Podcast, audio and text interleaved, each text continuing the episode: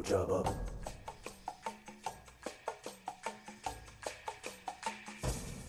Ojaba. Oh, Welcome, my friends, to the Moon Jockeys podcast. An in depth discussion of Star Wars themes, characters, and storylines. Now, here are your hosts, Katie and Brian.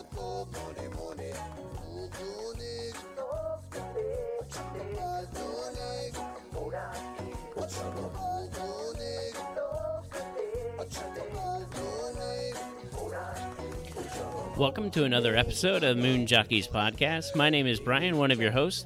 I'm proud to be joined by my co host. How are you doing tonight, Katie? Hi there, Brian. I am, gosh, how am I? I'm, I'm calm, at peace, passive. I've seen The Last Jedi six times now, and I just feel so much more at ease with that movie. Not that I just liked it before. No, if, if you guys listened to us talk about it before, I was so much in love with that movie and so hyped.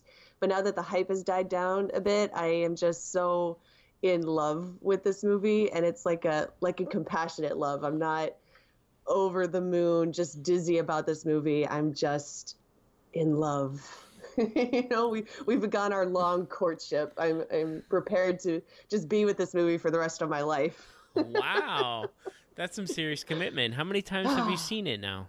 Six. I've seen it six times. Six times. hmm I I would have gone more, quite honestly, if tickets were cheaper. I I want to just go and spend a day at a movie theater watching this film, but honestly, tickets are fifteen dollars where I live. So Yeah. Yeah. That'll hurt the pocketbook. Sure will, sure will. Oh my gosh, I know that um, our good friend Jason Hunt at the Wampus Lair was talking about seeing this movie, and, and he posted a picture of his theater ticket, and literally everybody who responded to that went six dollars. I think it was five twenty five or something like that. twenty-five. Oh my gosh! So you saw It's the one I'm even- talking about? It's not even six dollars. It's like oh my gosh! how is that possible? How is that? Yeah, no, I would be watching that movie three times a day for the same price that that I see it once a day. Like, yeah, I I would have seen that movie easily twenty times by now if my tickets were only five dollars. Are you kidding me? Uh, I think I do have theaters around me that do half price tickets on Tuesday. So like Oh. that's uh rather tempting. Oh, that that is tempting. You know what? I I know that a theater around me does that too, but I'm pretty sure I'd have to hurt somebody because um like all of all of the showings for Star Wars are still like com- completely sold out. I've yet to go to a viewing of this movie and have a, an even half empty theater. No, this movie is still selling out. And so to get half price tickets for this movie, I'd have to be bowling people over, which I'm completely willing to do. Let's be real. Wow. How many times have you been, Brian? I'm still only twice. It's embarrassing, but like I've only seen it twice, and that was No. like in the very first weekend. I, So, you know, it's it's really not a contest. It, it really isn't. Um, I, and I know that you know some people they they can't afford to go out and see this movie a dozen times, or you know, you have a family, you're busy, stuff like that. It it's not a contest, and you should not feel like any worse of a fan for seeing it less times than anybody else. Like that's how many times you see it is by no means a measure of your love for this fandom or, or your movie. And and I do say that to you, Brian, but I also say that to anybody listening. You do not have to spend money on your fandom to to be a good fan. Like, I'm all about just not putting that out spending money. yeah, right. I'm just putting just putting that out there. Like Yeah. you know. As a, as a father, I've got plenty of ways to spend money. I traveled a whole lot uh, over the holidays. Um, a lot of road trips that were pretty long, and yeah, I just have haven't had a lot of time to go to the theater. But um, I mean, I guess Yeah, I've had the same absolutely amount of time that everyone else. It's just I ha- haven't been able to get back to the theater.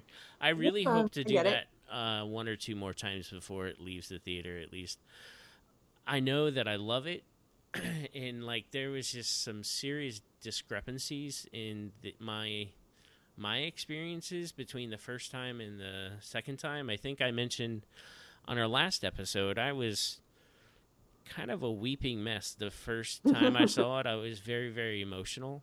Um, Mhm. And the second time, I really enjoyed it, but it just didn't connect with me emotionally. I think it was just the headspace I was in at the at the moment. Yeah. I've I've weirdly had the opposite reaction where opening night, yes, I cried, but the more times I've seen this movie, I have cried harder and harder each time. I think it's because I, I know the beats and I know kind of what I'm looking for in each scene. So when I see you know particular scenes coming up, I, I am emotionally primed and ready to just start crying. Oh yeah, and I I actually wrote it down like every single scene that that makes me you know actually shed tears not just I'm choked up but no I am weeping in this theater. All right. and like weeping so much that people around me are making fun of me and I'm just all like shut up that was my wife on opening night. She was right like, "I can't believe you cried that much. It's a stinking movie." it's like just calm down okay and I'm like I can't calm down like no yeah. But uh, so yeah, I wrote it down, and it's no less than ten times throughout this movie I'll cry. And so, is it any wonder, like coming out of this movie, like stumbling out of it, like I'm dehydrated? 10 I'm times. Wow. Okay, give me your list. Yeah, there's ten. Uh, ten. Yeah, throughout this. Um, uh, okay, to be fair, most of them are at the end. but uh, when Leia is drifting through space, that is when the tears begin. When she sucked out of the uh, When- bridge. Yep. When she's just serenely drifting through space and her theme is playing and she just reaches out and you know the little the little ice crystals you know move around her hand i just like there there's been more than once where I'm watching that scene i actually stretch my hand out towards her because i feel like she's reaching for me like uh, it's like it's like an et kind of moment right or it's like you want to touch her finger? Wanna touch her fingers just like but it's like there's no cynicism in that like it's completely pure the way i reach to her it's just i feel compelled to do it like because she the theater you have to see this movie in the theater it's not i don't think it's going to be quite the same watching it at home but just like how big everything is and how engulfed I feel in that scene. I really do feel like Leia's reaching for me personally Can I across time and space. can, can I do a side tangent plug real quick? Yeah, S- do it. Speaking of uh, the the Leia moment and her force, her her Leia theme, Mhm. um, Full of Sith just released a special release called "How the Force Works," done by Bobby Roberts. It Mm-hmm. basically looks at the Last Jedi score um, and kind of breaks it down. He, he uh, specifically addressed that moment uh, when Leia's theme um, starts and how she Mhm. uses the Force for the first time, and it's just it's a really special moment, and that's on f- the Full of Sith uh, podcast.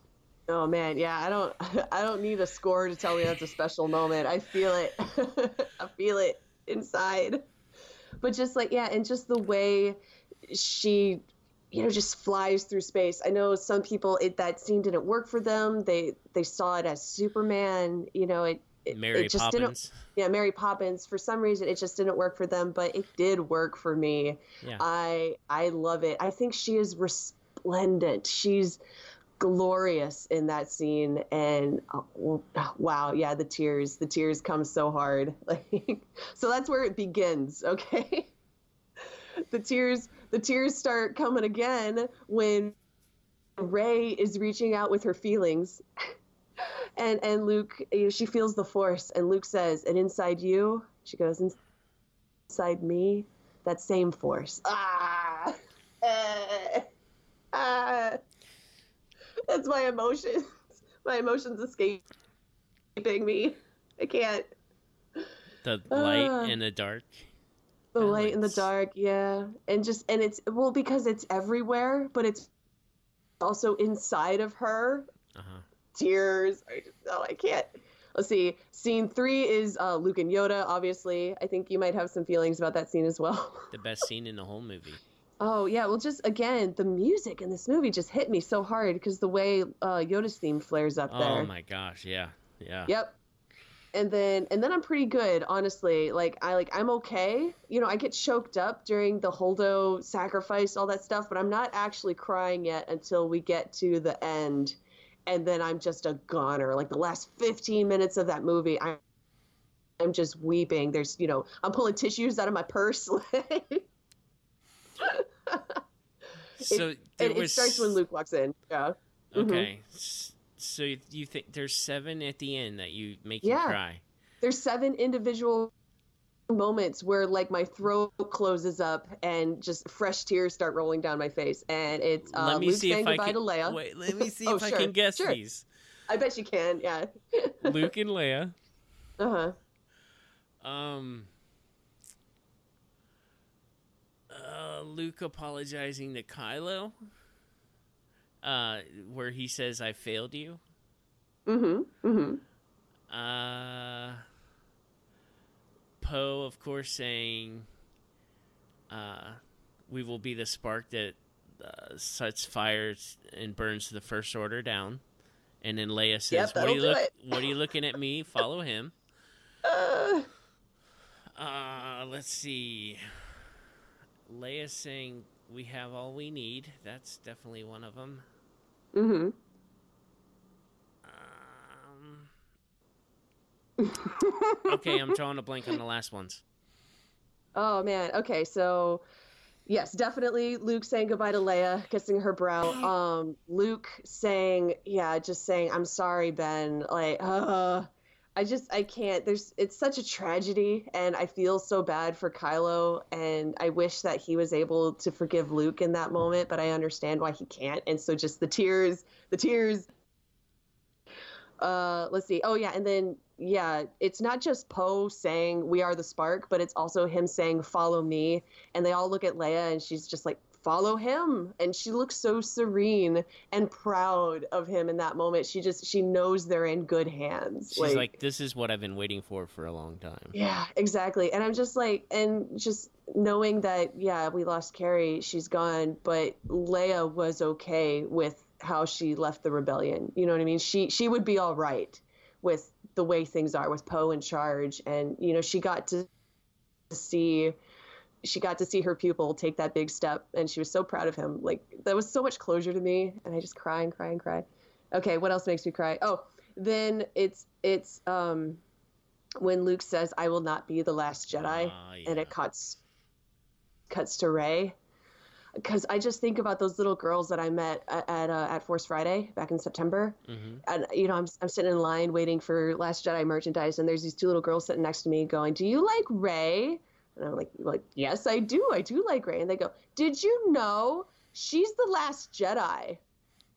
Like, Gosh, uh, so yeah, just Luke, Luke saying, "No, I am not the Last Jedi," and, and then it just it cuts so meaningfully to Rey. I just think about those little girls, how they must be watching this movie, and because they always knew, they knew Rey was the Last Jedi. They knew that it was always her, yeah, and that's so beautiful to me. So, yep, the tears. I don't think she'll course- be the last, but she No, I don't think she'll be the last, but you know what I mean. Like she's the next definitely. exactly yeah. She's the one who now pass on what you have learned. You know, all, all of that. Um, then Luke staring at the sunset. Oh yeah, Oh. No, I can't. I think that's the one. Oddly enough, that's the one that gets me the hardest. Um, these last couple times I've watched the movie, I just um, yeah. Because of course I think about Mark Hamill. You know, how old was he when they filmed A New Hope?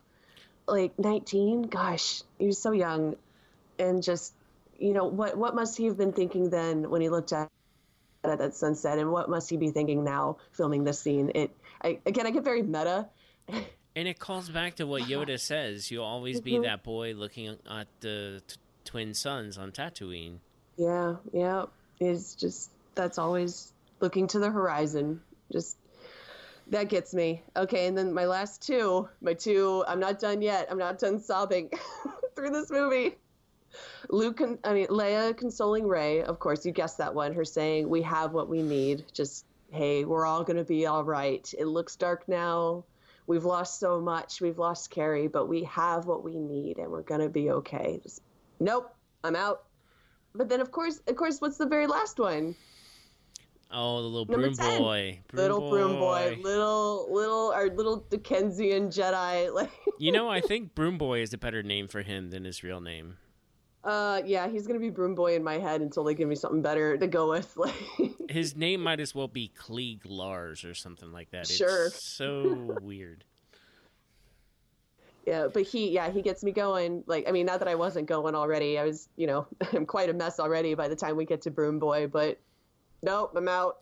That's it. Those are the ten moments in the Last Jedi The only that one make me weep. that made me Yeah. weep that you didn't mention was uh Paige. She got me on the first viewing pretty hard. Oh, hard. yeah, yeah. I feel kind of bad that I don't cry for her or or for Holdo. I think it's because those are such tense, like action Yeah. moments. I, I have other things to think about, but I feel I do feel kind of bad because they're both so brave, and I should just be a mess. Maybe I will be a mess in in future viewings. You know? Yeah, maybe. But Mhm. th- there, it's such a great movie. Um, yeah, yeah. I did a poll today. I know it's a shocker. Oh right, yes, our polls. Gosh, yeah. I'm, I'm so sorry. We're like what 20 minutes into this podcast, and it's like, oh yeah, our polls on Twitter because I had to talk about my feels. We have no deadlines. It's okay. It's good to talk That's about true. feels. True. Yeah, I'm my own boss on this podcast. We can make make the rules about when we talk about what. So it's it's, Right? it's totally okay. Ah. Yes. Well, um, Brian, what was this poll even? what is your favorite scene in the Last Jedi? I that make that's such a terrible Twitter poll because there's only four options, you know, and there's like this whole movie. And as I was thinking about it, I left out one of the very best scenes in the whole movie. Oh, yeah, you kind of did. Oops. That's all right. Well, the four options that you gave were Yoda and the Force Tree. I was not surprised you put that on the list because I'm like, obviously, Brian has to include that one, and I'm guessing that was your vote. Is that is that right? It was, yeah. Of, yeah, of course, yeah. Um, Force Skype, I think I think you meant that as like a catch-all for all of the Rey and, and Kylo interactions. That is what I meant by that. Yes. Okay. Well, I was also like, well, maybe you also meant Luke talking to Leia of the Force Skype action there. Yeah, I think that that's Yeah? called Force Project. It was what I meant by Force Skype was Kylo and Rey. Kylo and Rey. Well, Uh, okay, not to get too like you know, okay, but let's define Force Skype. But what about that moment where Leia's in the coma and Luke reaches out to her? You don't think that was a bit of a Skype call? Um, it probably is, but it's, it's so like Mm-hmm. I try to get some definition about what it's called, and Sure. um, my I couldn't really get that. They they said that they don't really like to name force powers That's um, fair. Well, they officially, probably so that they don't sound like it's a, a video game. yeah, exactly. And they probably they they meaning Lucasfilm or Story Group or whatever probably don't want to label Le- uh, um, Leia and Luke or Rey and Kylo's uh, connection as a force bond because that's such a weighted term. You know that that already has a lot of meaning in fandom without it ever being brought up in the movies. So And they probably want to stay away from that. How do you define what happens between Rey and Kylo, Mhm. and how it is the same and how it's different than what Luke does? So like, there's a very blurry line there. So It's it's all the force. It just does what we want when we want it. Okay, like that is Anyway, never truer. anyway. I don't think. There was also you listed uh, the Holdo maneuver, so her big grand sacrifice, and then the Luke and Kylo confrontation. That was that was also a big scene, but not on here. You pointed out was the throne room. That's huge. How did I I leave that off? Uh, well, it's just like, but then at the same time, what would you kick off this list? Because all of these things are so important. Like, I think the Holdo Uh. maneuver could have been taken off for the throne room. I guess, but then this list is all about Luke Skywalker. Like, know. you know, I don't is. know. Yeah. Oh well, but our, our winning vote uh, from our listeners was Yoda and the Force Tree with 41% of the votes. I don't know how that happened. They have good taste. What can Sure. I say? What did you vote right. for? Oh, you know what I voted for. Say it. Go on. Say it. Say it. Force Skype. Yeah, obviously. Yes. of course. I got to stay on brand, Brian. That's fair enough. Fair enough. Yeah, like yeah, I even if I, I'm sorry. Of course, that's what I voted for on the poll. But even if it wasn't just a poll, if it was like, "Hey, what's your favorite scene in the Last Jedi?" I really think it is Kylo and Rey or Ben and Rey touching hands. I, I think I like that even more than the throne room, but the throne room would have to be uh, my second vote. I've seen you make comparisons to that to Pride and Prejudice. Are you ready to get into what that means? Oh, I could, yeah. Well, the um, specifically when Kylo makes his mm, proposal to Rey, you know, saying "Join me, rule with me." It so reminds me of Pride and Prejudice, or at least the middle of Pride and Prejudice, where, much to uh, Elizabeth Bennet's surprise, Mr. Darcy, a man who she thinks is arrogant and unlikable, like she, you know, she has a little bit of you know tension like maybe she flirts a little bit with this guy but overall she just does not like him and he she doesn't think that he likes her either. But he just kind of walks in one day and goes you know what? Your family is poor and embarrassing but i really like you and let's get married. And she just kind of goes nah man. She turns him down flat. So are you referring to the book or a movie? Uh, it's it's both. Uh, pride and prejudice is both a book well, yeah, and, I know that. and several movies. Oh. Wh- which which movie is your go-to of the movies? Um, oh, of course, my go-to of the Pride and Prejudice adaptations is the 2005 with Keira Knightley, who you recall is also in Star Wars. Yeah, Dorme, Uh, I think. No, Do- what? No. Um. Oh gosh, I'm gonna kick myself. Sabe? Sabe. Okay. Maybe. I, I'm so sorry. I feel bad that I don't remember the name of all of Padme's handmaidens. Dorme but, uh, but yeah, is um, Dorme is the one from uh, episode two. she's the one that's in um, the Mhm. Avenger, the X Men Sure. First Class. yeah. Yeah, and she was yeah she was in episode two. But but anyway, Keira Knightley plays uh, Padme's uh, main decoy. You know, Yeah. in in episode one.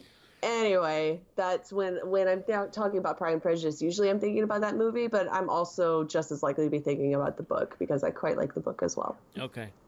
hmm But but yeah, like just the way Kylo is all, hey, to to most people you're you're nothing, but I like you. I you're not nothing to me. That reminds me of Mr. Darcy, just in his own weird way. Just it, in his in his head, it's a compliment where he's just all like, listen, you know how poor and embarrassing your family is, but none of that matters to me because I like you so much you know? And he doesn't think about how that's not a compliment to the girl you're trying to woo So you he thought that negging was a thing back in the back. yeah. I mean mr darcy yeah. I i don't i don't like the comparison that kylo is trying to neg rey telling her that she's worthless so she should come join him. I don't i don't quite agree with that interpretation but i do see where people would draw that that connection Sure.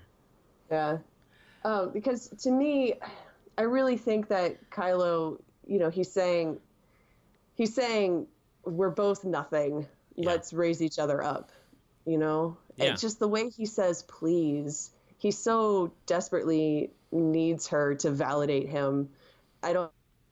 I don't think he was trying to to validate her. So he wasn't being like you're garbage, you know. You feel like his tone That's- is more genuine and less of a ploy just to get what he wants. Oh, absolutely, absolutely. That's yeah, that's how I read it. I get it. Yeah. Uh, we got a bunch of responses um, from our poll too that I left off the list? More ways that I failed. Can you read those? Oh, sure. Uh, let's see. Let me bring up the tweet. Um, let's see. Our friend Tom just says yes. like, what's your favorite scene? And he just says yes. I really like that. That's a good reply. I think that should be my reply. They're What's all your favorite good. part? What's your favorite part of the Last Jedi? Yes. but then uh, Tom goes on to say um, uh, more scenes to enjoy are uh, the Falcon on crate, um, Old Man Snoke's boudoir. Like, yes, agree. Uh, bombs away. Yeah, Tally says that. I love the way she says it. Bombs away, and and then uh, Rey's like, oh, I can feel it. I can, can feel the force. That's so good. reach your hand out. Oh, you Yeah. mean figuratively. Yeah, it's like, oh, you meant reach out like. wow. uh, yeah, that's uh, those are the only replies that I see on Twitter. okay. Yeah, but yeah, good scenes. Whole movie's a good scene, honestly. Very much Quite so. honestly. You know, I have I have a hot take I want to bring up. I want to I want to I want to I want to you know slide slide this hot take on across the table at you. See uh you know see how, what what it does if uh it's a pretty gourmet hot take honestly. Go for it. yeah, see how yeah see how this um how this sits with you. I very much feel like the Last Jedi is kind of the Phantom Menace of of this new era of Star Wars. Let me explain.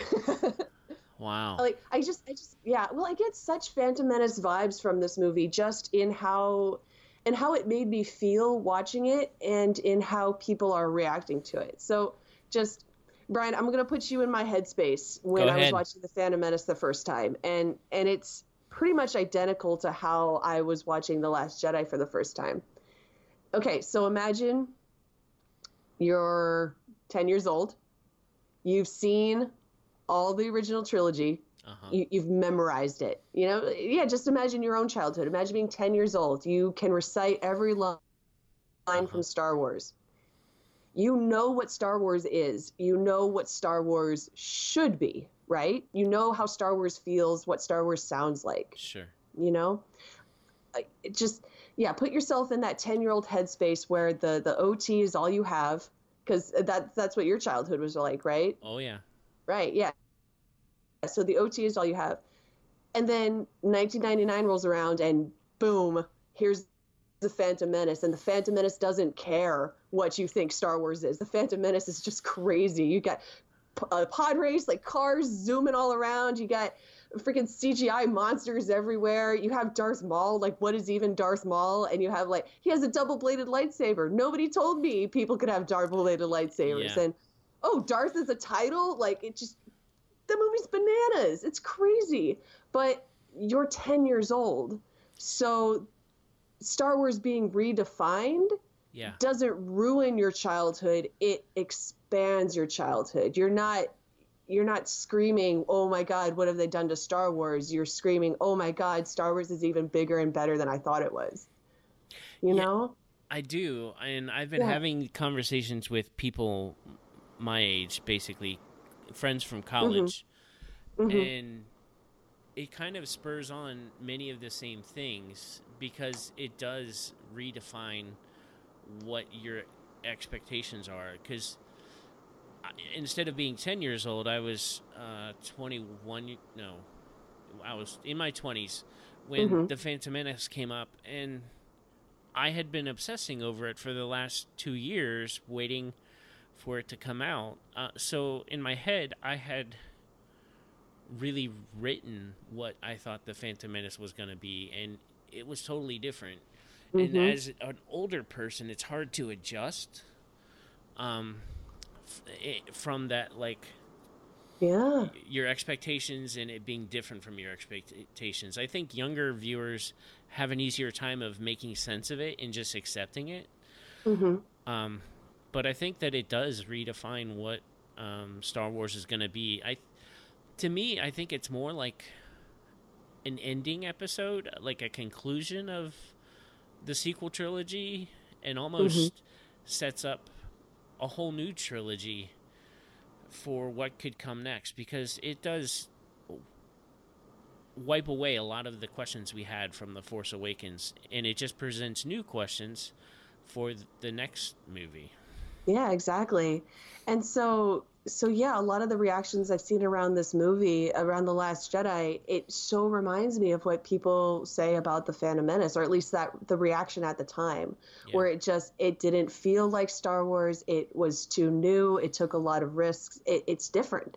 And and when I watched The Last Jedi for the first time, that's exactly what I loved about it was that it was so different. Yeah. Like I I didn't I, I didn't get that feeling from the from the Force Awakens. Maybe because it was such a, a an OT homage film. Mm-hmm. You know that that movie just exudes love for the OT, which is great. It, that it gives us that old nostalgic feeling of OT Star Wars. But this, ah, the Last Jedi, I I felt 10 years old again. I swear I did. And and it didn't make me angry. that was the thing. It was so different, but and I should have been so mad by that, but I wasn't just because like I don't know. I I felt like such a kid again. Like, wow, Star Wars is even bigger and weirder and more awesome than I thought, and and I love it. I'm sorry, I just love this film. I I hear the criticisms, I understand, but I just it doesn't reverberate with me. Those criticisms just don't mean anything uh, uh, in the light of how this movie makes me feel. Like, I, wow. No need to apologize for loving the movie. That's for sure. um, I love it a lot too, and it is definitely tied for my favorite, and eventually it may supplant as my favorite movie of all time. But it just needs more time to marinate for sure. Like I said, I've only seen it twice. Um, mm-hmm. We're talking about Empire Strikes Back, which I've seen hundreds and hundreds and hundreds oh, right. of times. um, yeah. So like, it, it, just needs more time. But yeah. there's so many layers and layers and layers to the Last Jedi. You're gonna miss stuff. You're gonna mm-hmm. miss stuff. There, there's so many foreshadowings and um, explanation yeah. of what happens later, early in the yeah. film.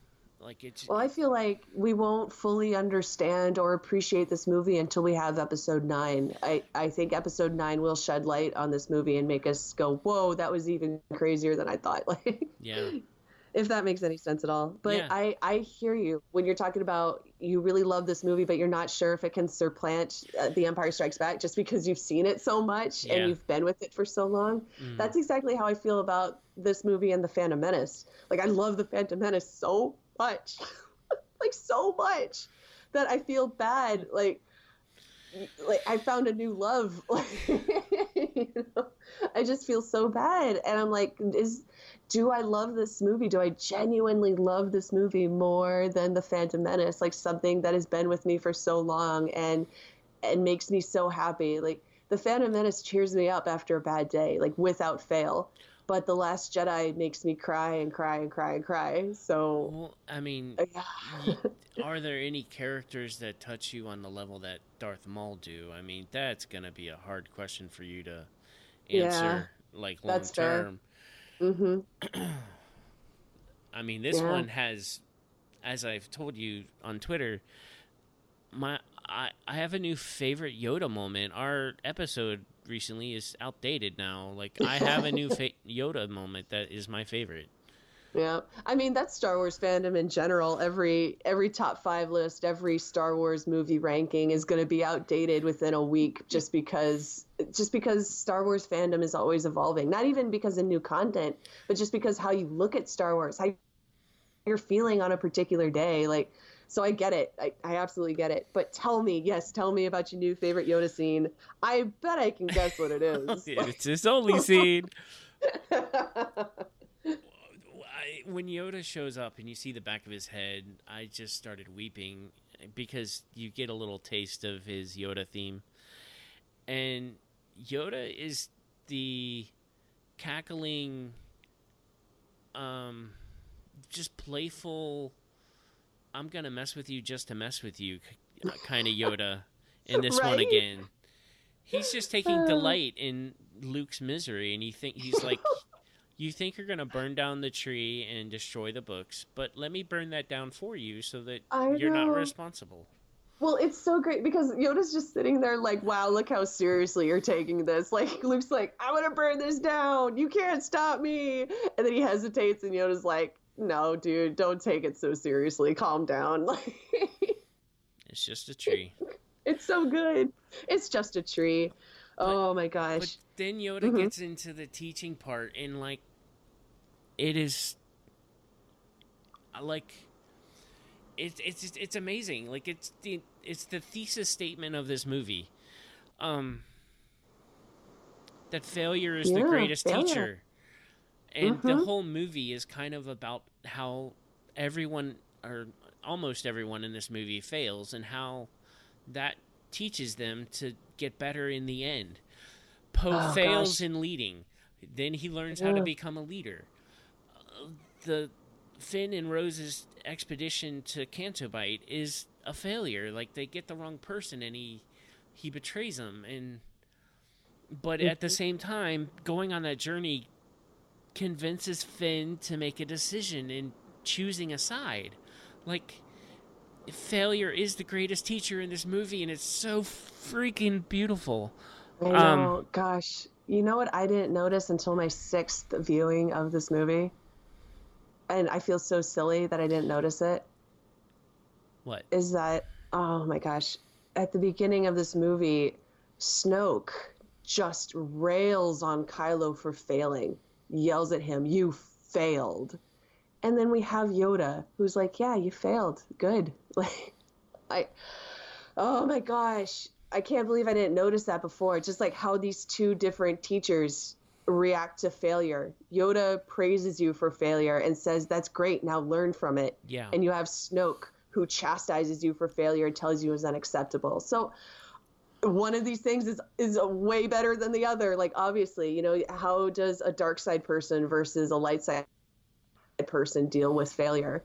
you know, and Yoda learns from it and grows from it, and Snoke rejects it outright. And that's so smart and that's so good. And I didn't notice it. I can't believe I didn't notice it until my sixth viewing. like, It's it's such amazing. And he like Yoda goes on to like talk about what the burden is to be a teacher and Luke feels she, he says she needs a teacher Rey needs a teacher and he's like I Mhm. don't know if I can be the teacher that she needs and Yoda's like we are what they grow beyond mhm. um, the the value of a teacher it's not just what we teach them but it teaching them to teach themselves allows them to learn more than what we know ourselves and so that they can know more than what we know and how they can become better than what we are if you're a, a teacher a mentor a leader a parent for example like the thing you want most is for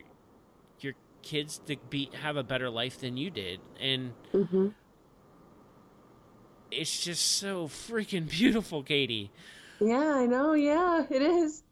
And I just, um, gosh, yeah, the the way Luke is like, I can't be what she needs me to be. He he thinks she needs a legend. You know, she think he thinks that she needs Luke Skywalker, and Yoda just smacks him on the face. And it's like, yeah, she came here looking for Luke Skywalker.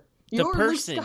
Like the person, not the legend the person the good The- the bad yeah, just- the flaws and all Yeah, and he's like, yeah, the the need right in front of your nose. Like she needed Luke Skywalker. She needed to see the failure.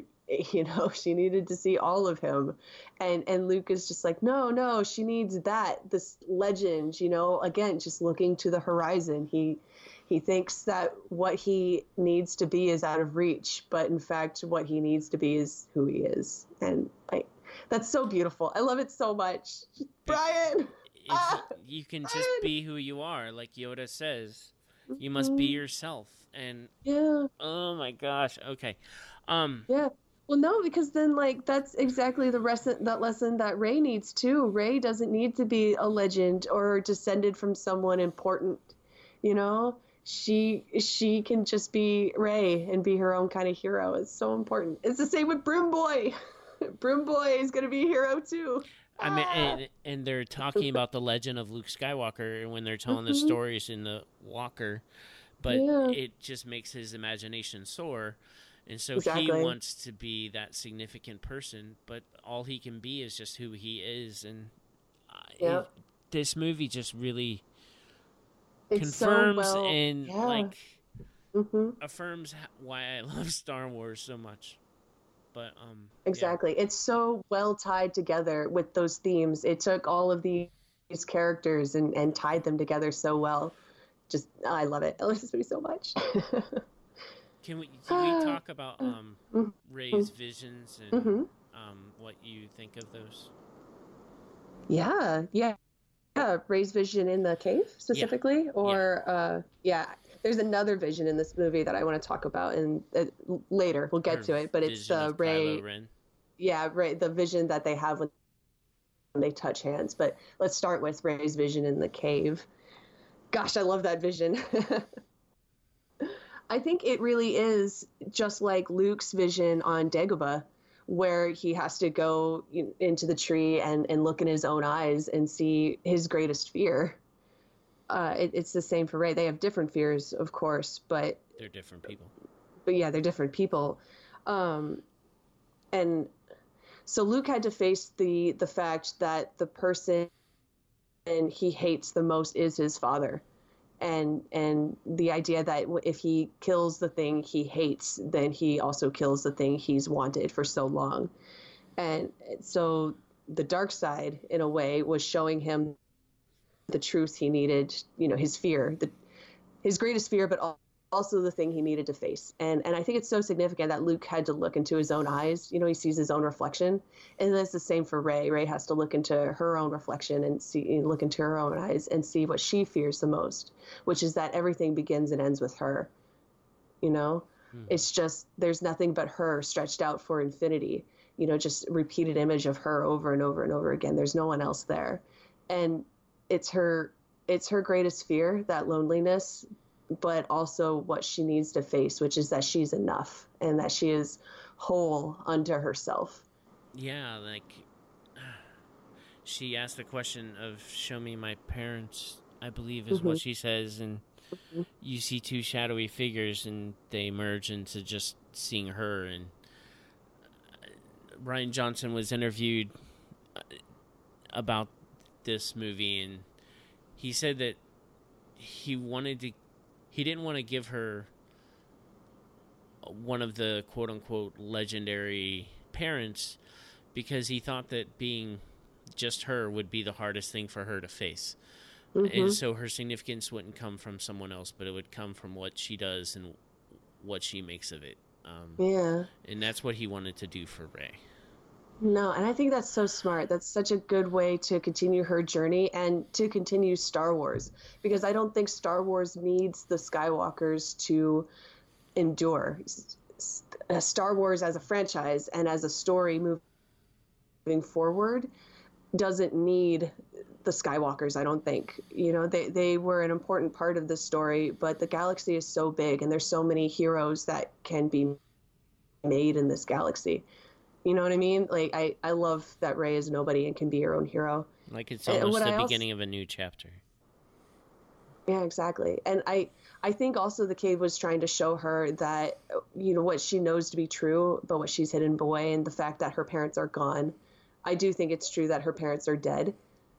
Like uh, like Kylo says, they're they're dead in the Jakku Desert and Popper Grave, and I think I think that's true. When Rey says, "Show me my parents," well, they're they're gone. I'm sorry, Rey, but and yeah. Maz Kanata mm-hmm. apparently mm-hmm. affirms what Kylo and Rey have said in The Last Jedi mm-hmm. in The Force Awakens, where Maz Kanata says your your parents aren't aren't coming back.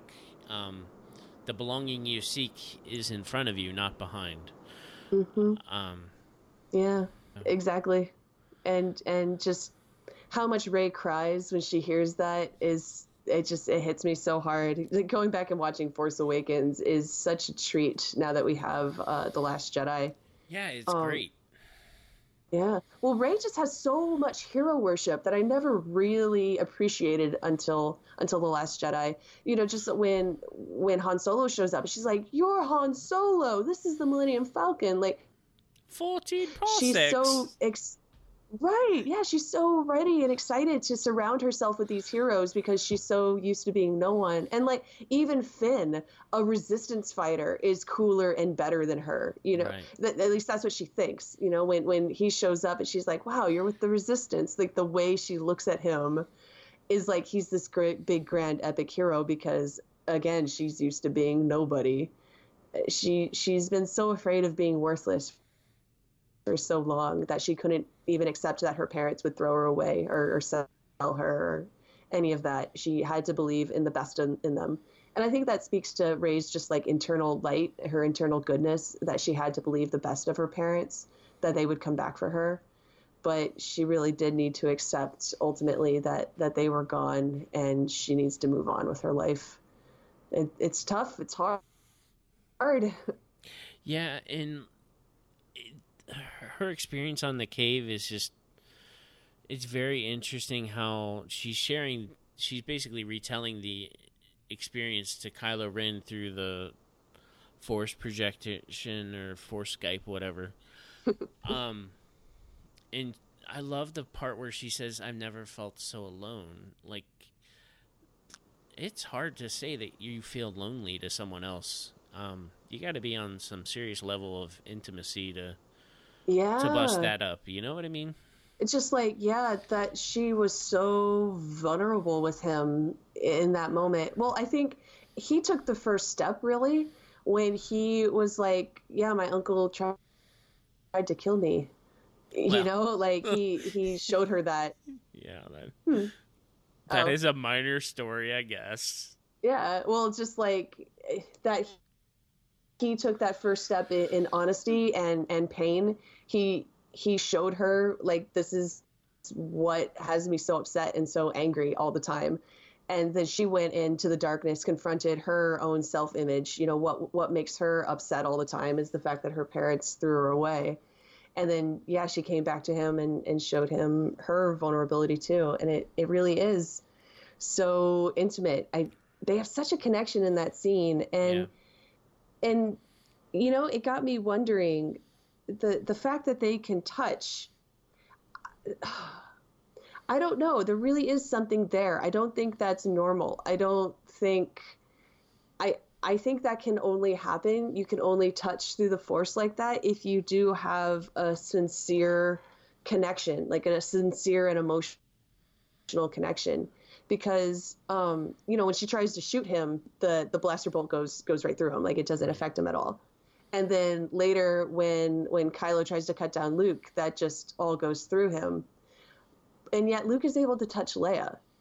Luke Yeah. is able to hand something to Leia and kiss her brow and stuff like that. I I think there's something there in in just in how we see the differences between you know strikes of anger and, and stuff like that just go through you. you you know you're not making an actual connection that way but when we're open with each other and vulnerable we can actually connect they can actually touch i think Well, i it- think there's something there It might Mhm. be something that later down the line we realize the more connected they are, the more real they are in the Sure. space. Do you know what I mean? Mhm. So like they didn't touch the first time they had the connection.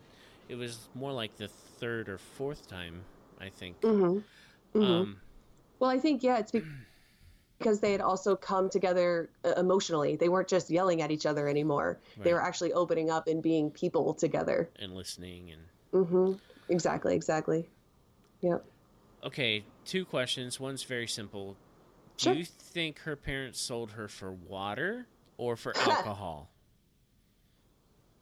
Uh, my first assumption was alcohol, but but I I am open to the idea of water because it is the desert and water presumably is a is a commodity, like a very highly wanted commodity. See, I so always, they absolutely could have sold her for water. I Uh-huh. always thought it, it was water. Like they're on Jakku, where the, it's a desert and people are struggling to get food. So of course, I if guess you're poor, you may not have water.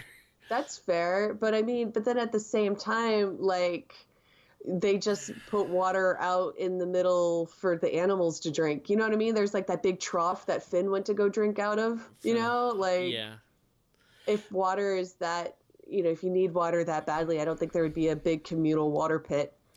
well, that I mean that's fair, but Yeah. I, it, the the drinking money just. It, uh, the, the idea of someone being a lush in a galaxy far, far away is a little hard.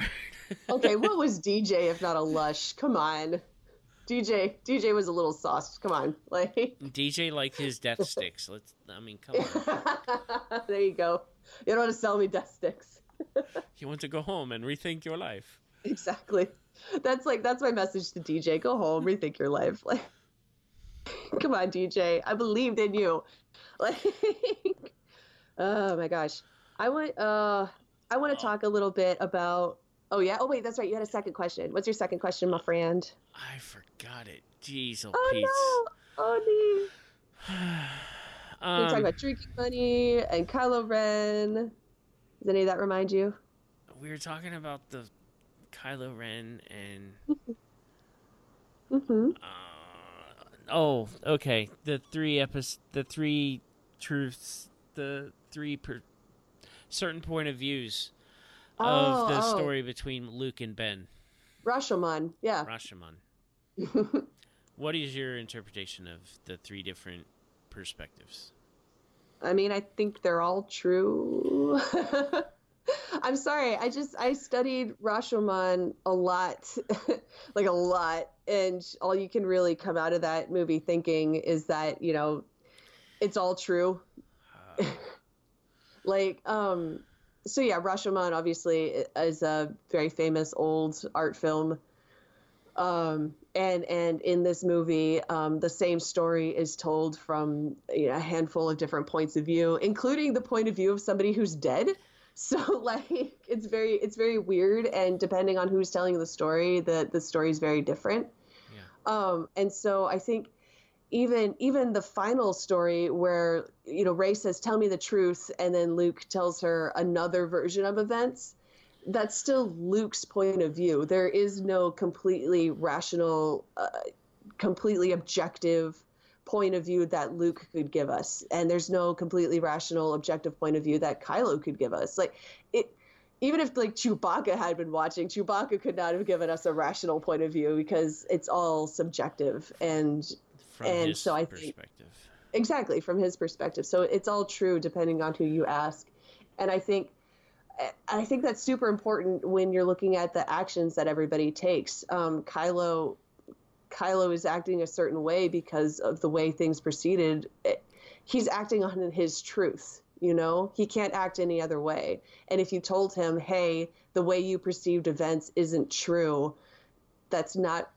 That's called gaslighting, friends. Like you know, like, uh, uh, so I, I sympathize very much with Kylo, and and I know that from my point of view, because again, I've I've watched these movies. I'm an observer, and and. I I've been with Luke for so long, I understand that Luke has moments where he almost goes off. You know, he tried to kill the Emperor to save his friends, and he tried to kill Vader to save Leia. I know that Luke is very much capable of of those hot, instant gut reactions of "I'm going to cut you down to save my friends." But I know that he would never do it because he loves Ben the way he loved his father, and yet I would not try to explain that to Ben. I I I wouldn't I wouldn't even know where to begin with like, hey, I know he almost killed you, but he wasn't really. That's that's such a cold comfort, you know. I I don't think I don't think I would be willing to listen really if if someone held a gun to my head and almost pulled the trigger but didn't. I I don't think I could ever be in the same room with that person again. Um, the psycho. hmm My Twitter isn't working. Oh, Uh, no. The person um that runs looking for Leia. Do, are you familiar with the documentary? I Mhm. think her name is Doctor.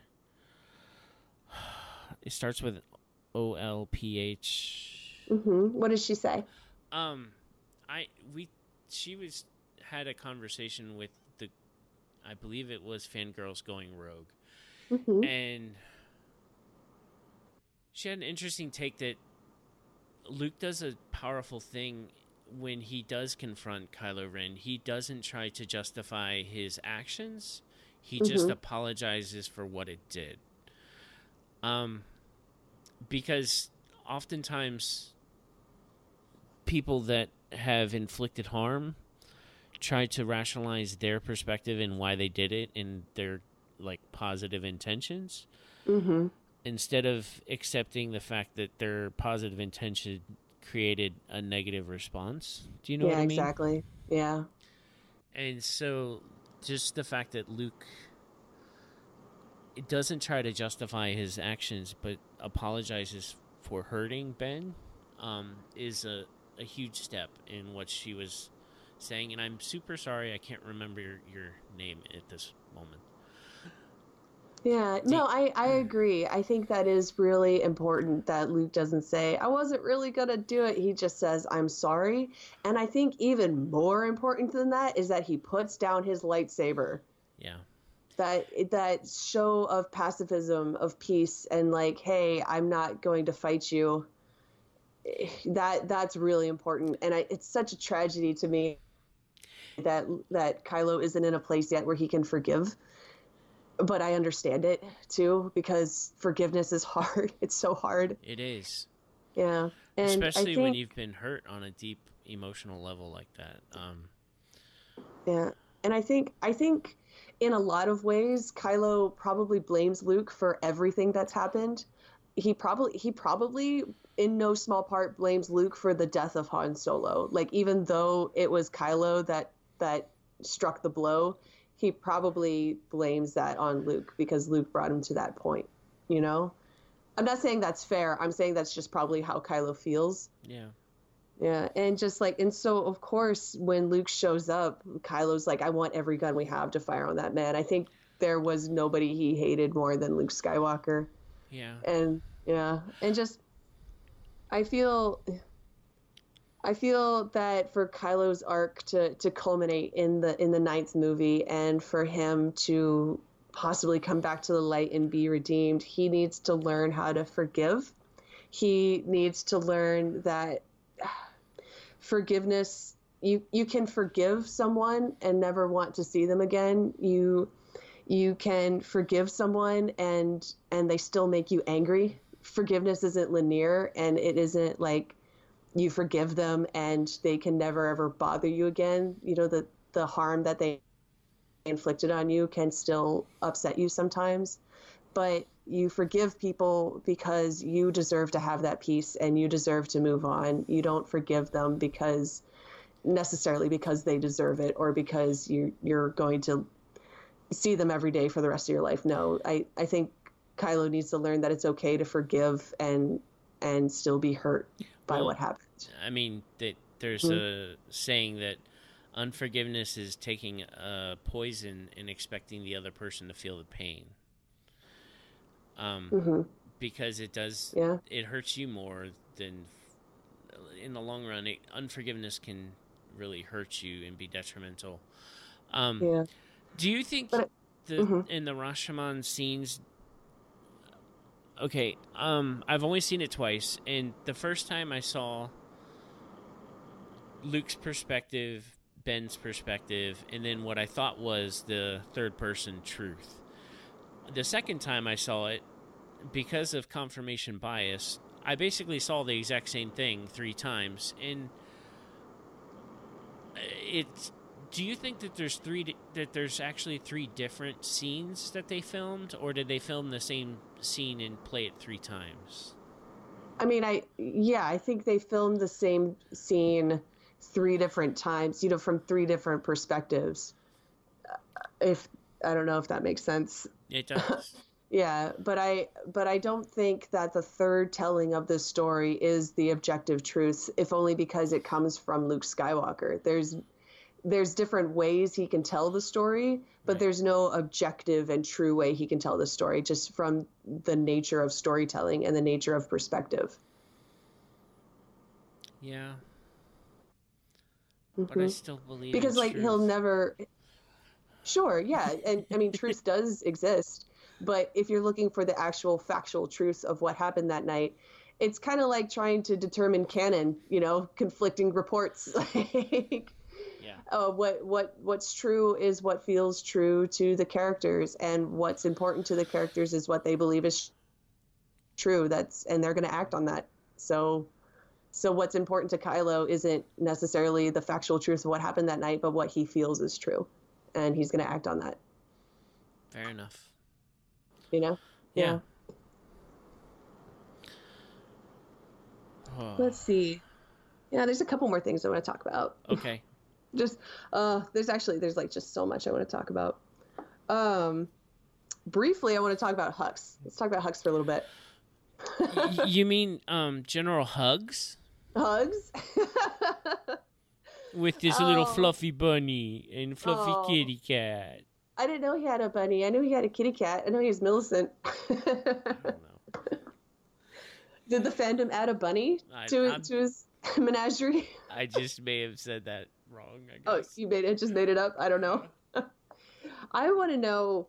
I want to know where Ren, not Ren, Hux, will be in episode nine, just because episode eight did so much to shift Kylo and Hux's dy- dynamic. Yeah. Kylo is like very much in charge now, and he hates Hux so much.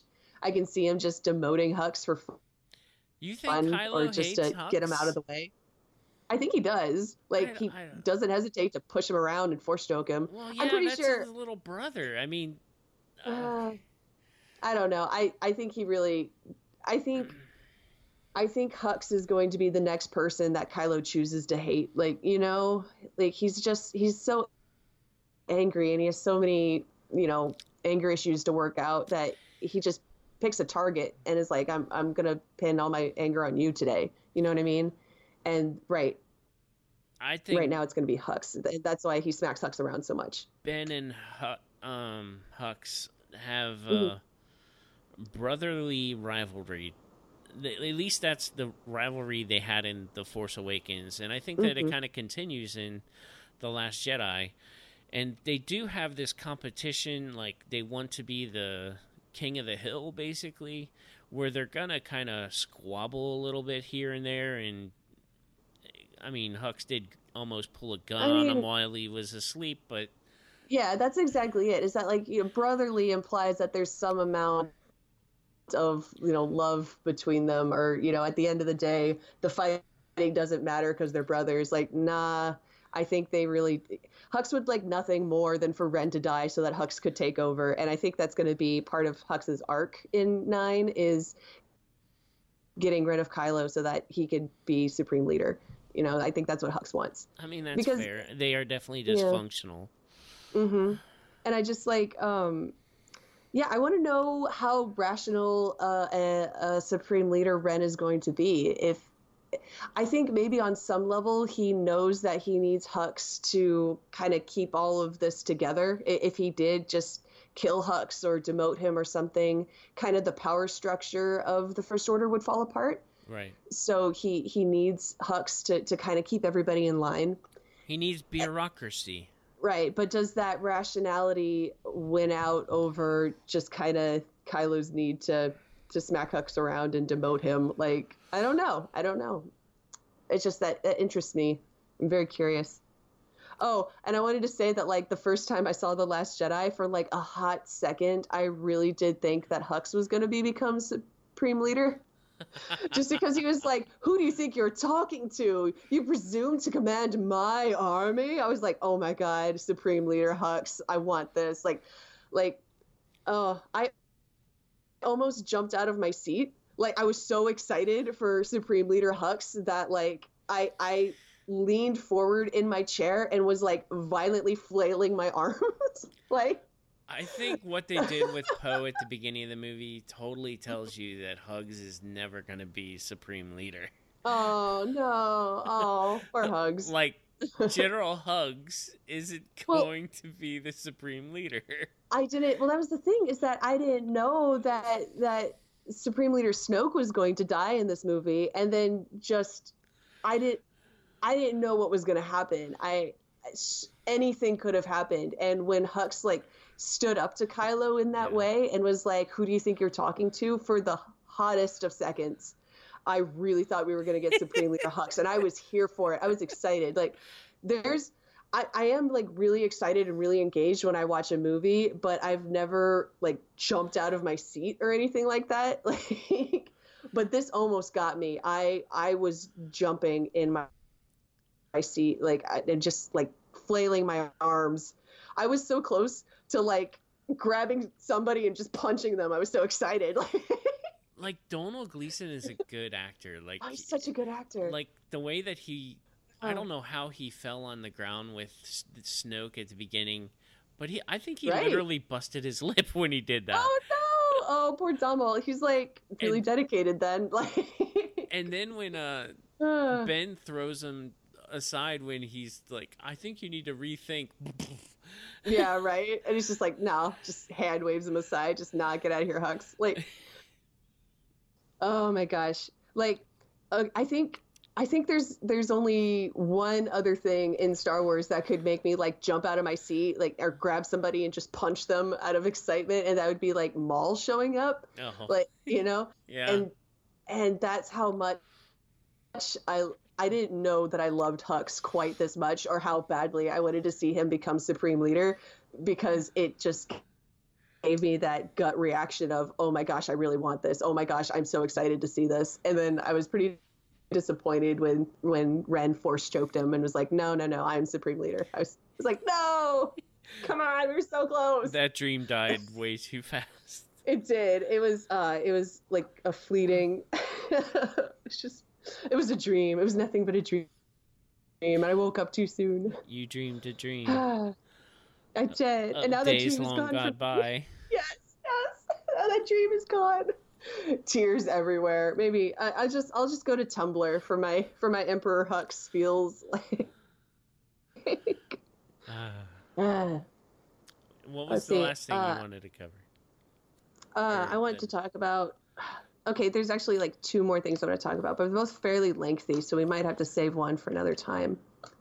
Okay. Yep. Uh, but let's start with um, Rey's hero's journey or her heroine's journey. I really want to talk about that Okay. because I got I got so much of the the heroine's journey out, out of out of Rey's story this time Mhm. around. Uh, specifically, like it it it wasn't just about uh, Rey claiming her identity, but it was also about Rey claiming her agency, and I I just got so much out of this film. Uh, you're you're familiar with the hero's journey, right? I am. Yeah, that was uh, Joseph Campbell Yes. right? Yes, Joseph Campbell. So, as I understand it, the hero's journey is about the search for self, uh, the search for identity, the search for wholeness. Um, in Disney terms, uh, Moana. Have, have you seen Moana? I have. I have a You daughter. have. Yes, And yes, it's on Netflix, so I've seen it a Ding, ding. bunch. that's that's the key. It's on Netflix. but uh, uh, so Moana's journey culminates when she's able to make her declaration of self, and she actually quite literally looks out across the ocean and sings, "I am Moana." She knows who she is. She is now whole and complete.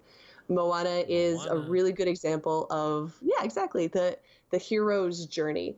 And when I say hero, it, it doesn't necessarily have to be a guy.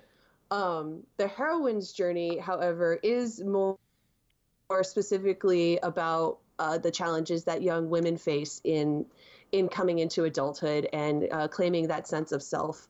Um, something that that young uh, heroines have to struggle for is the search for agency.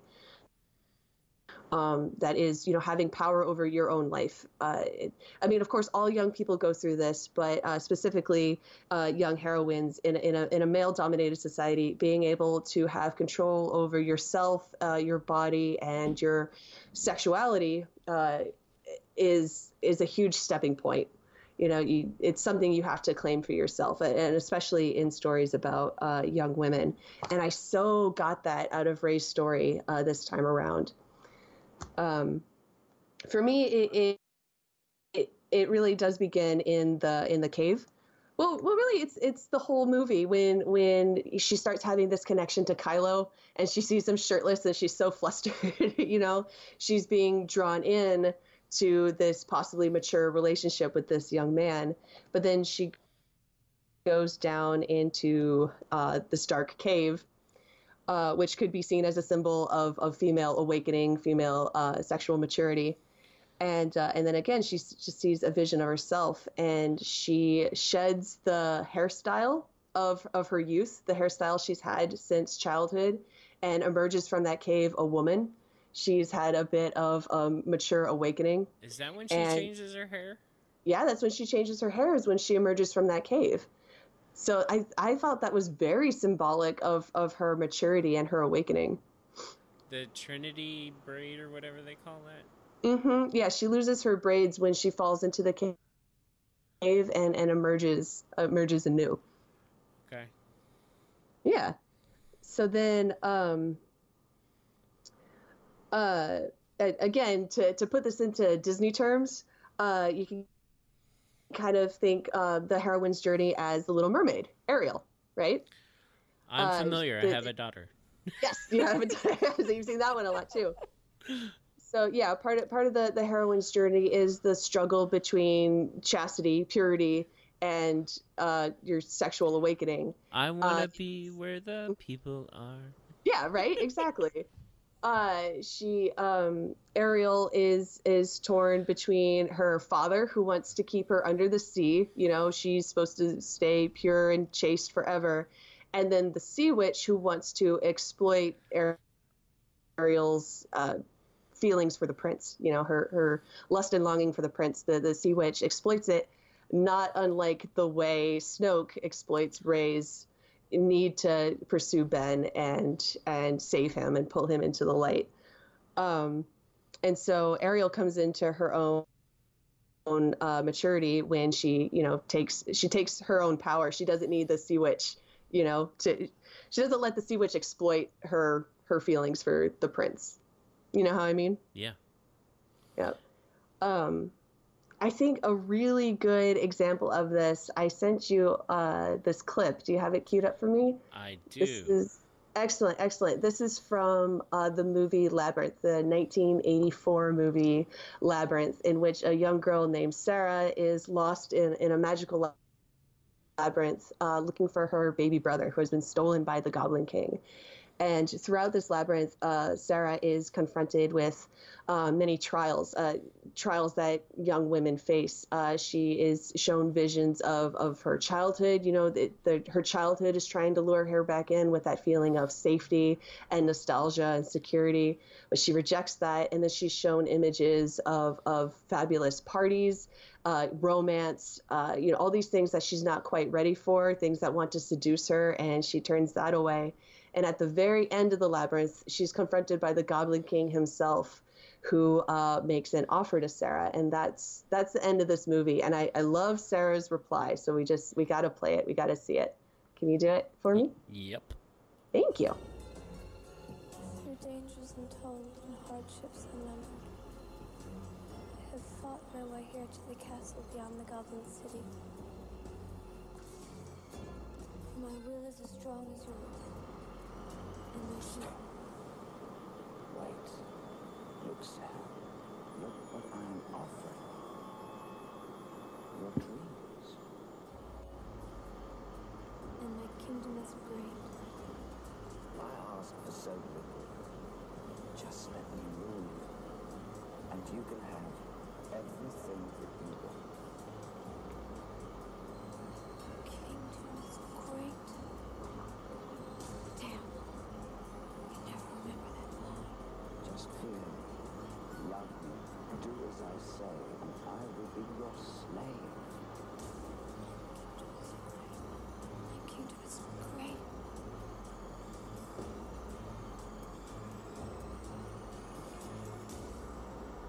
You have no power over me.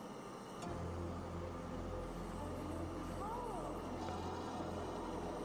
I love that. I absolutely love it. Uh, my will is as strong as yours, and my kingdom is great. You have no power over me. Uh, how great is that? It's pretty awesome. yeah, that's pretty awesome. But just so yeah, uh, um, It's uh, your a s- agency right there. That's for sure. Exactly, exactly. Yeah, a, a struggle that that young women face is the false uh, virgin whore dichotomy. You're you're either a pure chaste virgin or you're a whore, and and the the realization that when you seize your agency, you realize that you are neither of these things. You have your own sexual power. You are you are in control of you. You are neither of these things. You are whole. And Sarah didn't need the Goblin King to make all of her dreams come true. Uh, She is completely whole and powerful in and of herself, and he has no power over her. He does not get to define her. She, uh, she's that's so good. It's so perfect. And I saw so much of that in Rey's journey here, where uh, you know Snoke is trying to twist her desires and twist her goodness and she's just like no you underestimate you underestimate me and she's ultimately rewarded for that and and does so much to define herself in this movie i i love it i love it so much it was so good yeah it, it, it i love Rey in this one like mm-hmm. i think that she grows a lot and she just kind of takes ownership of what happens. It, her closing the door on Kylo Ren at the end might be a symbol of her owning her, her own trajectory, I, I, guess, as well. Mm-hmm. Mm-hmm. Oh, certainly. Yeah. I think when she closes the door on Ben, well, no, she's not closing the door on Ben Solo. She's closing the door on Kylo Ren. Because I think for most of this movie, she saw Kylo as someone that needed to be saved. He was almost like a damsel in distress, you know, like like a princess locked away in a tower, and she's like, "Oh no, I have to go slay the dragon, Snoke, and I have to go save save uh, Princess Ben." But then he made choices that she just can't go along with, and until he stops making those bad choices, she's she's done. She it's not her job to to make him stop making bad choices. That's entirely up to him. And I think when he does stop making bad choices, she will be there for him because I do think she cares about Ben Solo and you know could love him and all those wonderful things. I but you're right when she closed that door on his face, she was uh, taking all of her power and it's it doesn't belong to him or Snoke or Luke or anyone. It, it completely belongs to her. Uh, uh oh yeah, that's what I was gonna say. I feel like Luke so much in this movie was you know telling Rey not to pursue the darkness and she has to stay pure and chaste and beautiful. But, but no, that's not the heroine's job.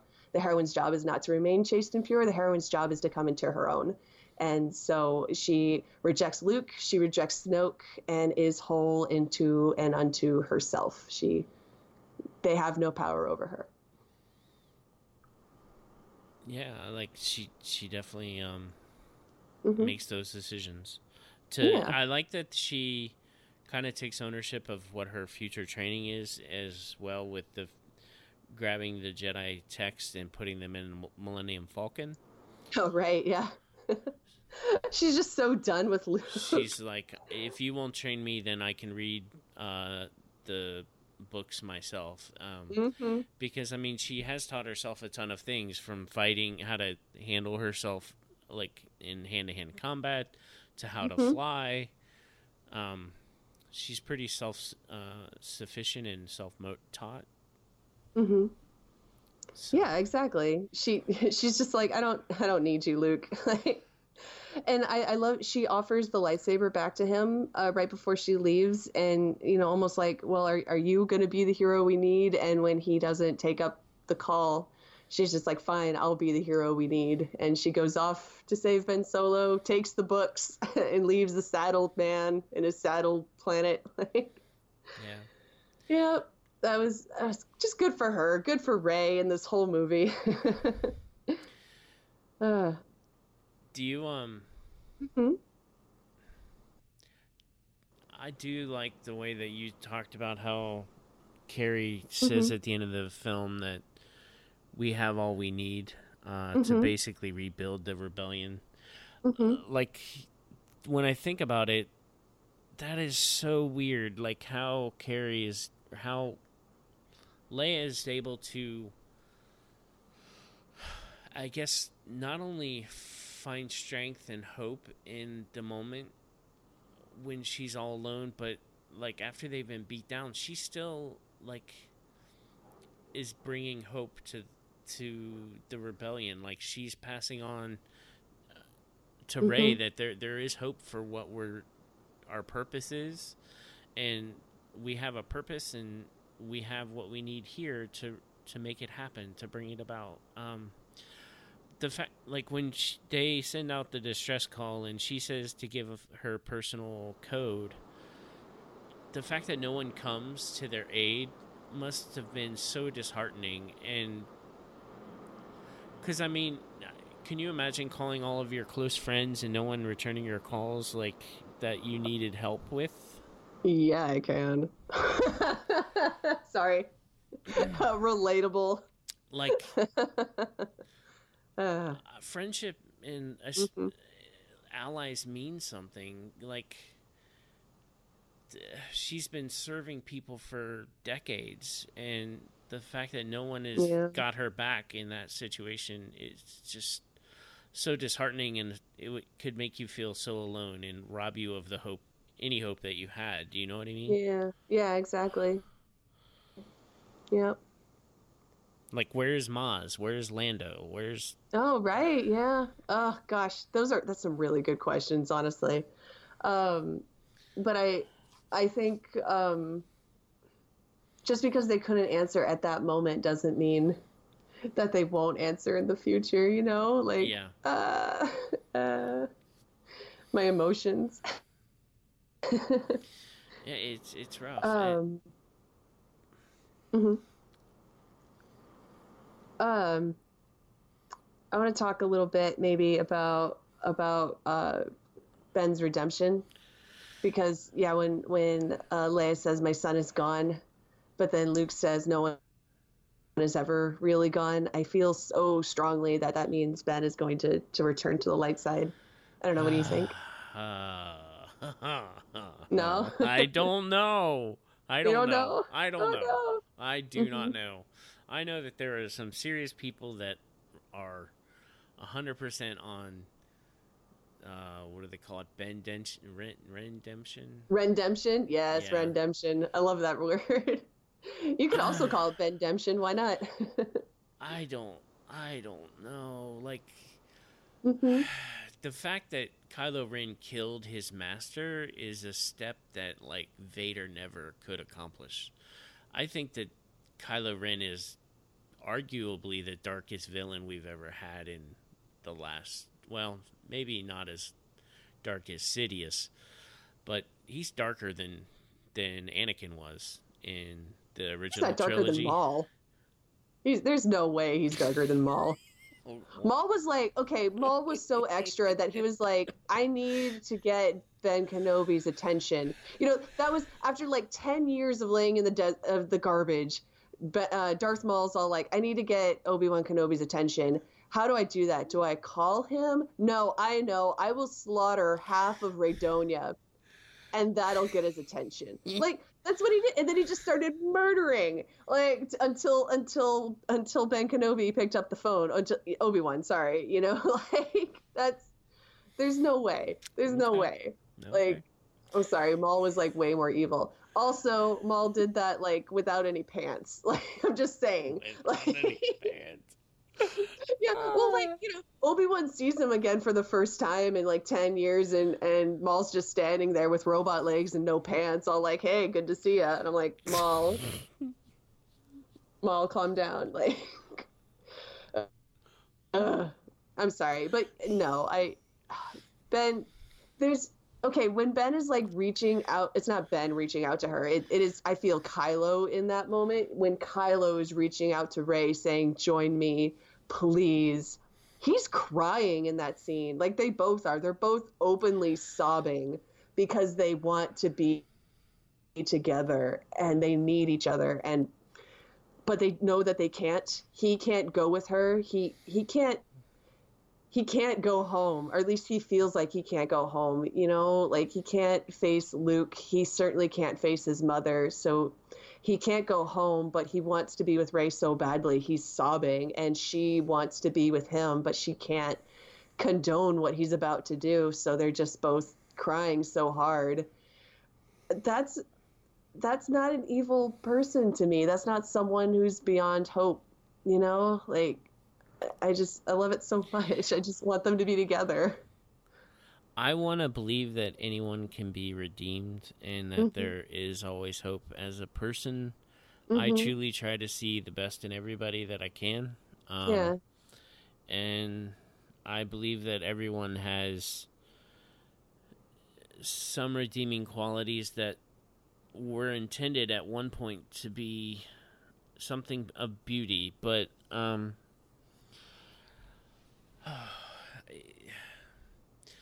there are consequences to decisions, and not every ending is happy. Do you know what I mean? So, like, Well, would you say would you say Anakin's ending was a happy one? yeah, I mean, it was much more happy than a lot of endings could have been. Sure. You don't think Ben will at least get what what Anakin did? Anakin killed children. I know. I'm- He killed ch- children. Like I, don't, there's I don't think anything Ben's done is on par with like staring a little kid in the face and then cutting him down with a lightsaber. Like I, I don't there's know. no way. I don't know what Ben has done. We don't know much of that backstory yet. Come on, give me a break. Sure, sure. Okay, that's fair. Um, but Mhm. like, I, I just I, I don't think that you ha- you have to say that Ben has to be redeemed. I, it- is it an option? Maybe. Um, Mhm. would it be nice if if he is redeemed and he does see the error in his ways? Yes, it's always great when people turn to the light. Like I, I want that. Forgiveness is a beautiful thing. Like there's a lot of things about redemption that is awesome, but I don't Mhm. necessarily think that everyone is going to be redeemed.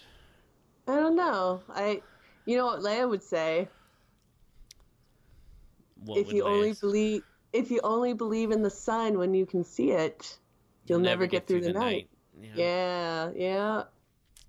I I think it, it looks bad for Kylo now, but it, it also looked bad for, for Vader at the end of Empire, so I don't know. Well, I also when I look at Rey and and Ben Solo, I see Beauty and the Beast basically. I know I draw a lot of comparisons between them and Pride and Prejudice lately, but ultimately within like the larger context of the sequel trilogy, I see a classic Beauty and the Beast story. It, uh, not even just like Beauty and the Beast, but like any version, any story, classic story that we have where a dark man falls for an angelic woman. That you know, uh, Hades and Persephone, uh, Death and the Maiden, uh, Beauty and the Beast, all of that. Uh, it's it, that that's our oldest written tale as human beings, isn't it? The the story of Gilgamesh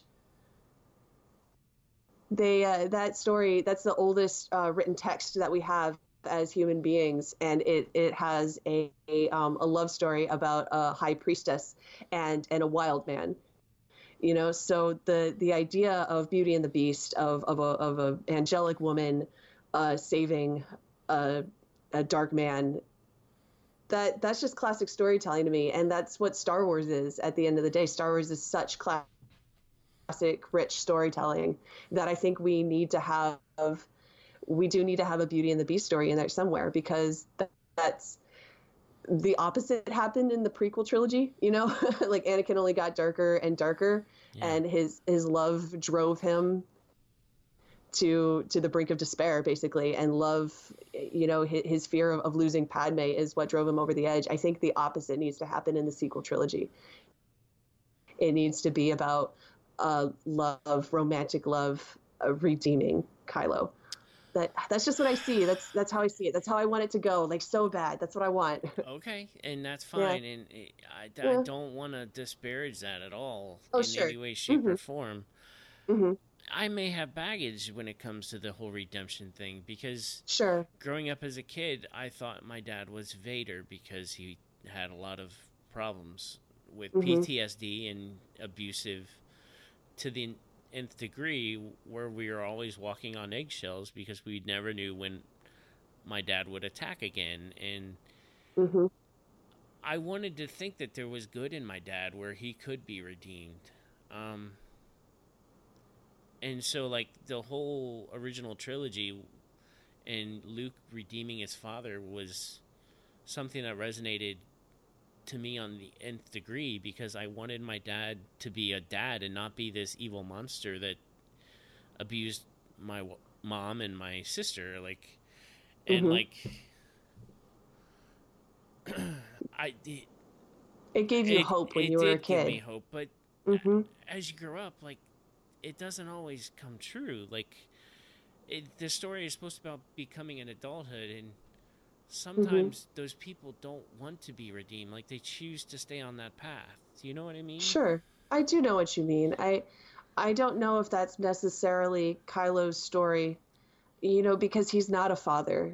Vader was, and that was that was part of his arc and overcoming his uh, obstacles, you know, his failings as a father. And I, I just have to say, I, I find your personal story very relatable. I had a very similar situation growing up. And, and again, like, like you say, having that Vader story was very hopeful when I was a kid. But then as I grew up, I kind of realized that my parents were more like Darth Sidious than Darth Vader. Yeah. And that, you know, and, and, as early as age 12, I identified really hard with Darth Maul because of, you know, the whole like, wow, you're, you know, Darth Maul's dad didn't want to be redeemed and didn't want his adoptive son Maul to to be anything other than someone hateful and evil. And so I I do resonate with that story very much. Um, but I, I just don't see it in Kylo. If, if anything, I, I see myself in Kylo in a lot of ways, and I understand where that anger is coming from. I, I don't see Kylo as my parents. I see Kylo as me. Sure. And so, I, I mean, yeah, I've made some not great decisions and in my anger hurt people. And I want to believe, have to believe in a lot of ways that he can come back from that and he can learn to forgive and heal and move on but it, again, it depends on your point of view. And I, I do understand where you're coming from, where, where you're like, well, sometimes in life, people don't make that decision. And so that's real. And seeing that in the story would feel very real to you. Um, but then I look at it in a slightly different way where I just, uh, you know, I, I want that redemption like so bad, but I do understand where it's like, it might, might not happen because it doesn't always happen in real life. I do think that love can change things. Um, Mhm. Small things done with great love can change the world. I believe that Mhm. if there was hope for Kylo Ren, a relationship with Rey would be the a number one thing that I think could could really change his heart because uh, my relationship with my wife de- like there are things that we work through that hmm I've n- been able to progress in Together. ways that together that I couldn't do if I was just myself. Like, hmm like having, like I think I've mentioned, like having common goals and like working together and finding strength that she has that I don't have. Um, hmm there are ways that a, a romantic relationship can make you more than what you kind of are by yourself. Do you know what I mean? I do. Yeah, I know exactly what you mean. And and I feel, you know, that's every Beauty of the Beast story where the beast had to learn how to change and grow and be a better person before he could stop being a beast and before she could return his love. You know what I mean? Like Yeah. it, so I I feel that's Kylo. He needs to stop making bad decisions. And when he stops acting like a beast, he'll stop being a beast and he and Rey can have a a relationship and that's that's what I want. One of the last things I kind of really want to talk about is um hmm I believe in one of the very first um, conversations between Rey and Ben um, hmm through the force projection or whatever. hmm Um, Rey calls him a monster yeah. uh, again, hmm and they they start having a conversation, and she, I think she fires the shot at his stomach or something. Mm-hmm. And Ben comes back with the comment, "And you call me a monster." Mm-hmm. I think that's at that point. But like Mhm. I think that there's stuff in Rey still that hasn't surfaced. When she is in combat, both in The Force Awakens and in The Last Jedi, her expressions on her face is always of anger and like rage to some degree. Mhm. Like Mhm. there's parts in The Force Awakens where she almost snarls similarly to like Darth Maul, like Yeah. Right. Yeah. where she paces over Kylo Ren as some, like he's her kill that she's just getting ready to devour or something. Um, I think that there's something in Rey that Kylo sees that she has some monster inside of her. Do you know what I Mhm. mean? Oh yeah, well certainly. I I think um, part of part of Ben tell- telling Rey about uh, the night that that his uncle came to confront him. He says that um, Luke sensed quote he sensed my power as he senses yours. Um, and so yeah, the the growing light inside of Rey gives rise to her darkness as well. Powerful light, powerful dark um, you know, we all have that potential inside of us. So I, I do think that as Rey grows stronger, so will her darkness, and she she has begun to unpack that and to put aside her her anger and grief. She is moving forward. I feel she she's finally confronted the idea that her parents are not coming back. That they sold her. They were terrible, really, and she needs to move on. And I think when she embraces Finn at the end and goes back to the rebellion, that was her beginning to set aside those dark things. Um, but she may have to confront it more in the in the future. Uh, what were you thinking? I, I think that she will have to confront it like Mhm. more in the end. Um, Mhm. be, like because our conversations from the Phantom Menace and the Force, like Mhm. if she has fear, she has to deal with that fear in a positive direction. But just fear Yeah. left alone can kind of lead her down a path she doesn't want to go. That's true. Yeah, So yeah, that's very true. Well, does that sound like a good place maybe to wrap things up? Was there any other things from the Last Jedi you wanted to touch on? at this time, I don't necessarily Mm-hmm. think so. Um, Okay. I know I really, really want to see it more. Oh, definitely. Yeah, same. um, Uh, because I, I feel like I'm just beginning to scratch the surface of digging the different layers of this. Um, I love the soundtrack, and I got the art of books for The Force Awakens and The Last Jedi. Mm-hmm. oh, I'm excited. I haven't sat down with the art book yet, but I'm excited to do that because it looks cool. Yeah, it's. I've I've heard that there's a lot of um, confirmation that George Lucas's treatment is more connected to the Last Jedi Oh, and how that's connected. Oh. Um, so that's kind of that's interesting exciting. to see how Yeah. um, it played into that. So. Oh. That's really exciting. Yeah. Um, let's see. Yeah, before we completely wrap things up and say goodbye, I just wanted to touch on uh, a couple last minute things because on Twitter uh, we haven't gotten any comments or any feedback uh, recently. So I threw out on Twitter, "Hey, anything you guys want me to touch on tonight?" And uh, got a few replies. Um, I was asked to talk about Kylo, uh, his possible redemption, uh, his connection to Rey. Feel like I talked about it a lot tonight. I'm definitely very pro Kylo, very pro his redemption, and uh, I find his connection with Rey fascinating. Uh, Brian, do you have any last minute thoughts on any of those things? Uh, I'm. I think that there's going to be a relationship between Rey and Kylo Ren, and Ooh. I'm on the wall as far as the re- redemption. Uh, at this Fair time, um, Mhm.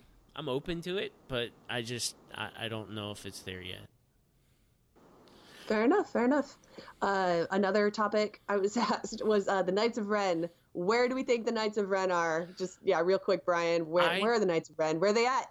I totally think that they came from the handful of um, Padawans that Ben took from Luke's Jedi Academy.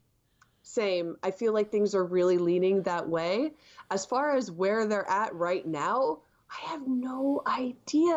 Uh, maybe maybe they're leading different factions of the First Order because you know once once the Republic uh, blew up, the the what was it, Hosnian Prime, right? Yeah, yeah.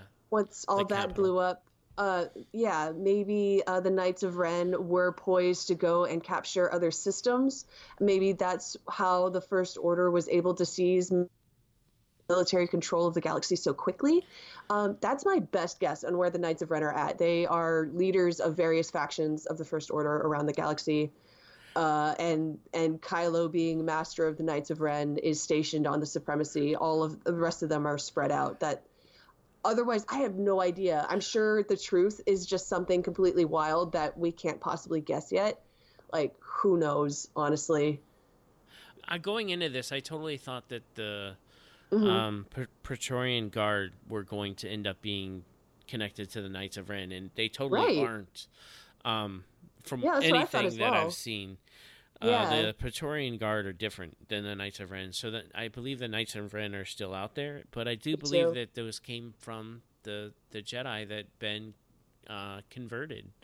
hmm Um, I agree. I agree. I think the Knights of Ren uh, uh, were, you know, Kylo's closest friends and or the most dark side inclined of Luke's students. You know, the ones that were most willing to just kind of fall in line or follow their passions or give in to their hatred. All of that.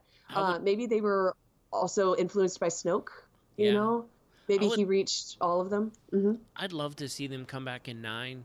I Yeah. seriously, seriously think that that um, J.J. Abrams should do about a ten year time jump from eight to nine be cool.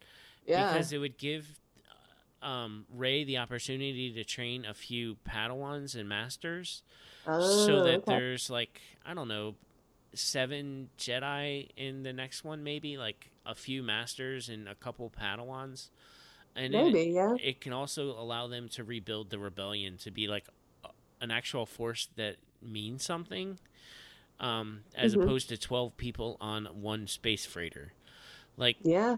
12 people on one space freighter doesn't feel like much of a rebellion like if you look at it just on the surface of a 1000000000 of thousands of star systems in a galaxy i i, I don't think that typically 12 people is going to make that much of a difference but um They're the spark. All you need is a is a spark. I you know, know. I know, and I know that it's a poetry and it's it's a fantasy, but hmm hopefully the rebellion is something more significant in nine, so that we have a bigger bad guy, bigger good guy to have a big clash. You know what I mean? Yeah.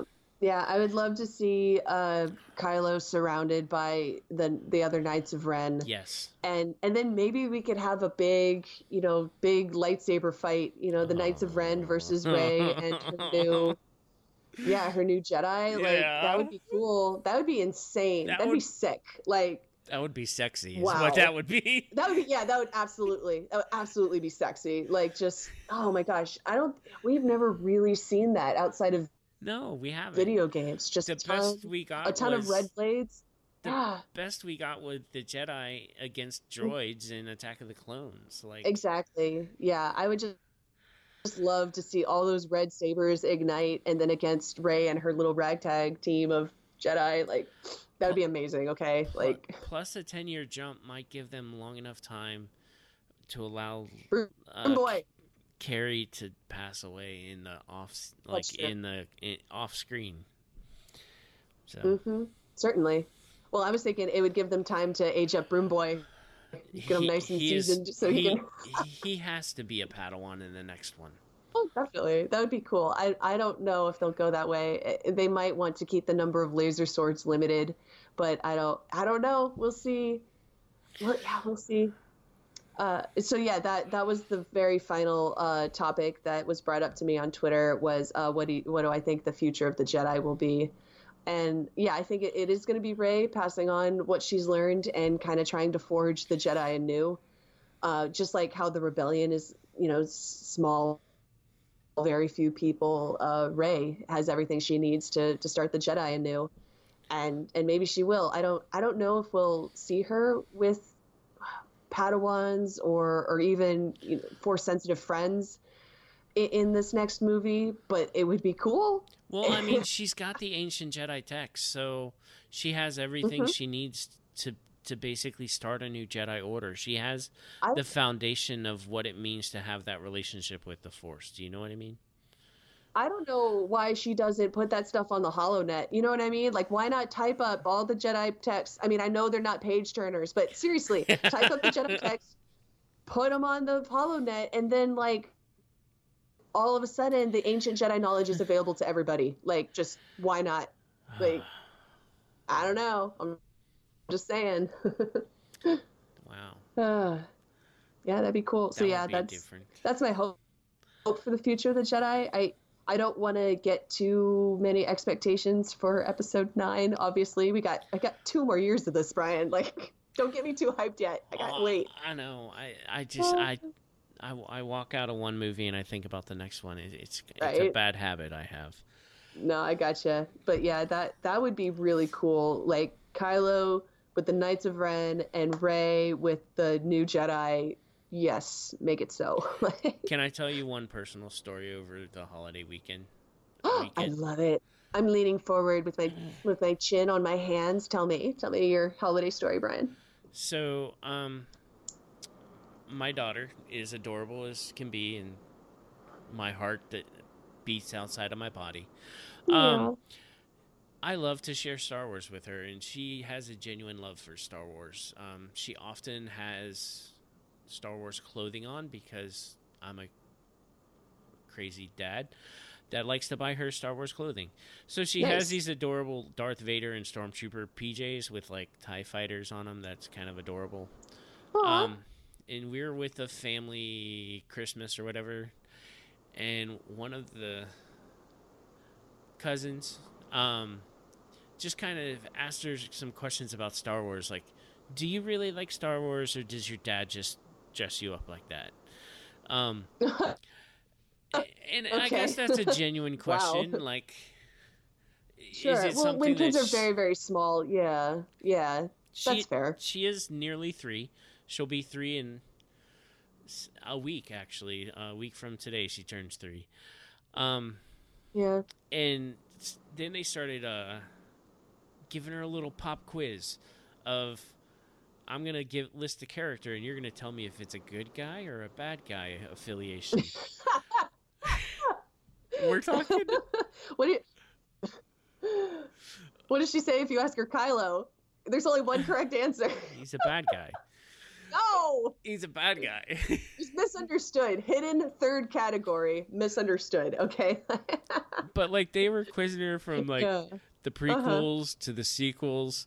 I thought it was particularly tricky when they went Boba Fett to Jango Fett, and it's like, but she Oh, nailed them all, and I was just very proud because it's like you question whether or not she's a true fan or whatever, and Yeah. like her validity is of appreciating Star Wars, but she still knows the characters at age two, so.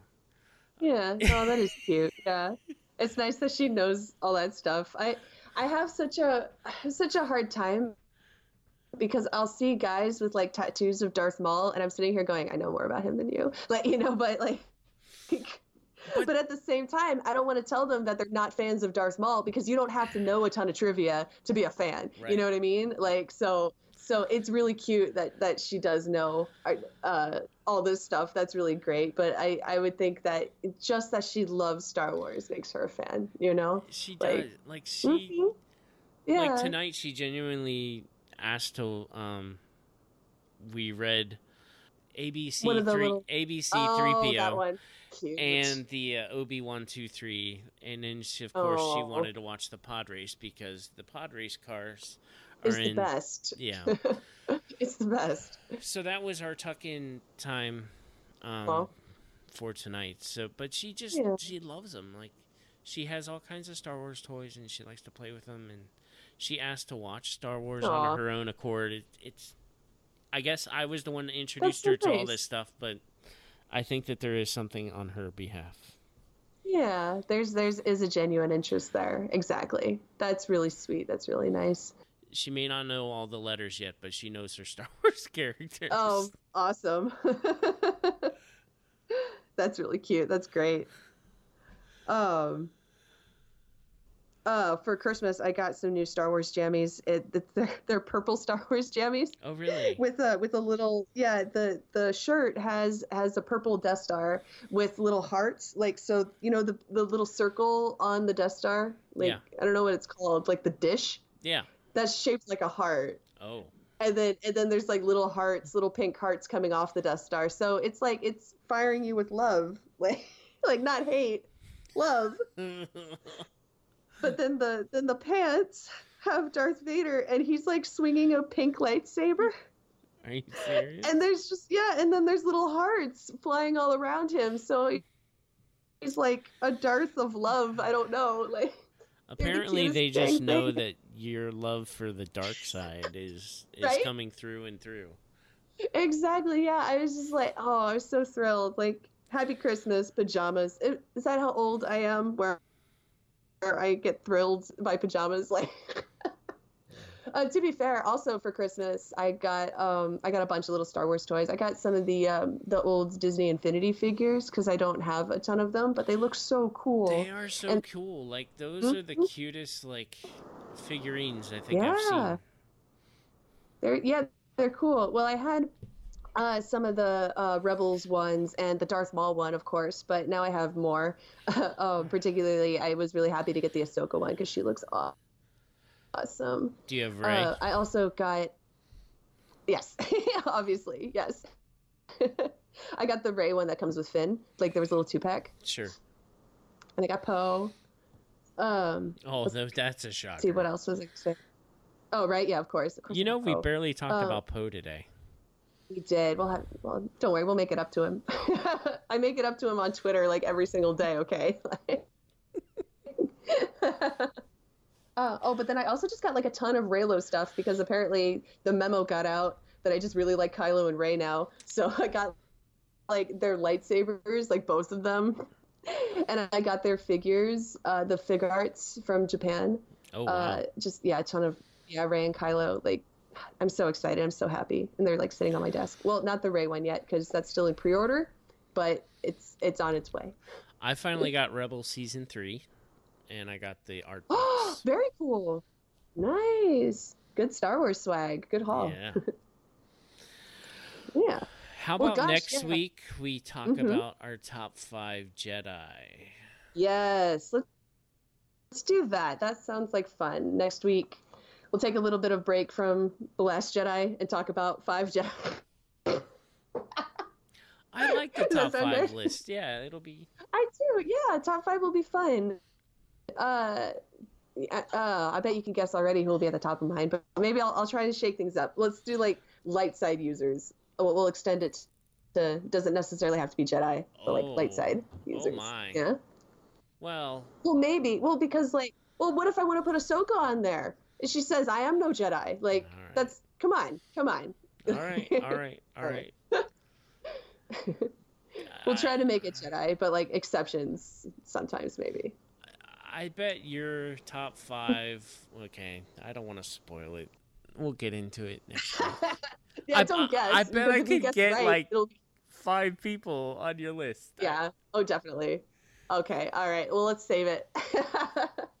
let's yeah. Let's go ahead and start saying goodbye to everybody. Like, oh my gosh, if you made it all the way to the end of this, you're amazing. Thanks, man. Thanks, And ladies. yes. And ladies, all of you lovely listeners, we appreciate you. Like every time, we appreciate you. Um, of course, if you want to help us out, leaving a review on iTunes helps us out. If you leave a review and say something nice, I'll read it out loud on the show because I love doing that, and I love giving you kudos for for being a great listener. Basically, like we sincerely appreciate anybody who takes time to listen to us gab, especially about Star Wars. And Mhm, if mhm. you think that we have good points, that would be awesome. But um, Yeah. just just taking time to listen to us would be awesome. Um, Exactly, exactly. If So- you want to, yes, and if you want to keep the conversation going, if you want to reach out to us, you can uh, through our email, uh, moonjockeys.podcast at gmail.com, or you can also tweet at us at moonjockeys.pod on Twitter. Brian, if people want to reach you personally, where can they do that? I am available uh, at Balls and Play on Twitter and Instagram, and I tend to try to be very uh, welcoming and kind of Mm-hmm. hopeful. Oh, that's great. Yeah. Uh, if you guys want to follow me personally on Twitter, I'm at Poe Hot Dameron. I also try to be very hopeful and upbeat. I, She may make fun I- of you once or twice, but I, it's all yeah, in good I- fun. it is. Yeah, there's lots of good times on my Twitter, uh, making fun of basically all the Star Wars, but also loving all the Star Wars. Like, uh, so yeah, um, come say hi to us. We would sure appreciate that, and of course, we appreciate all of you for listening. Until next time, just remember that the Force will be with you. Always.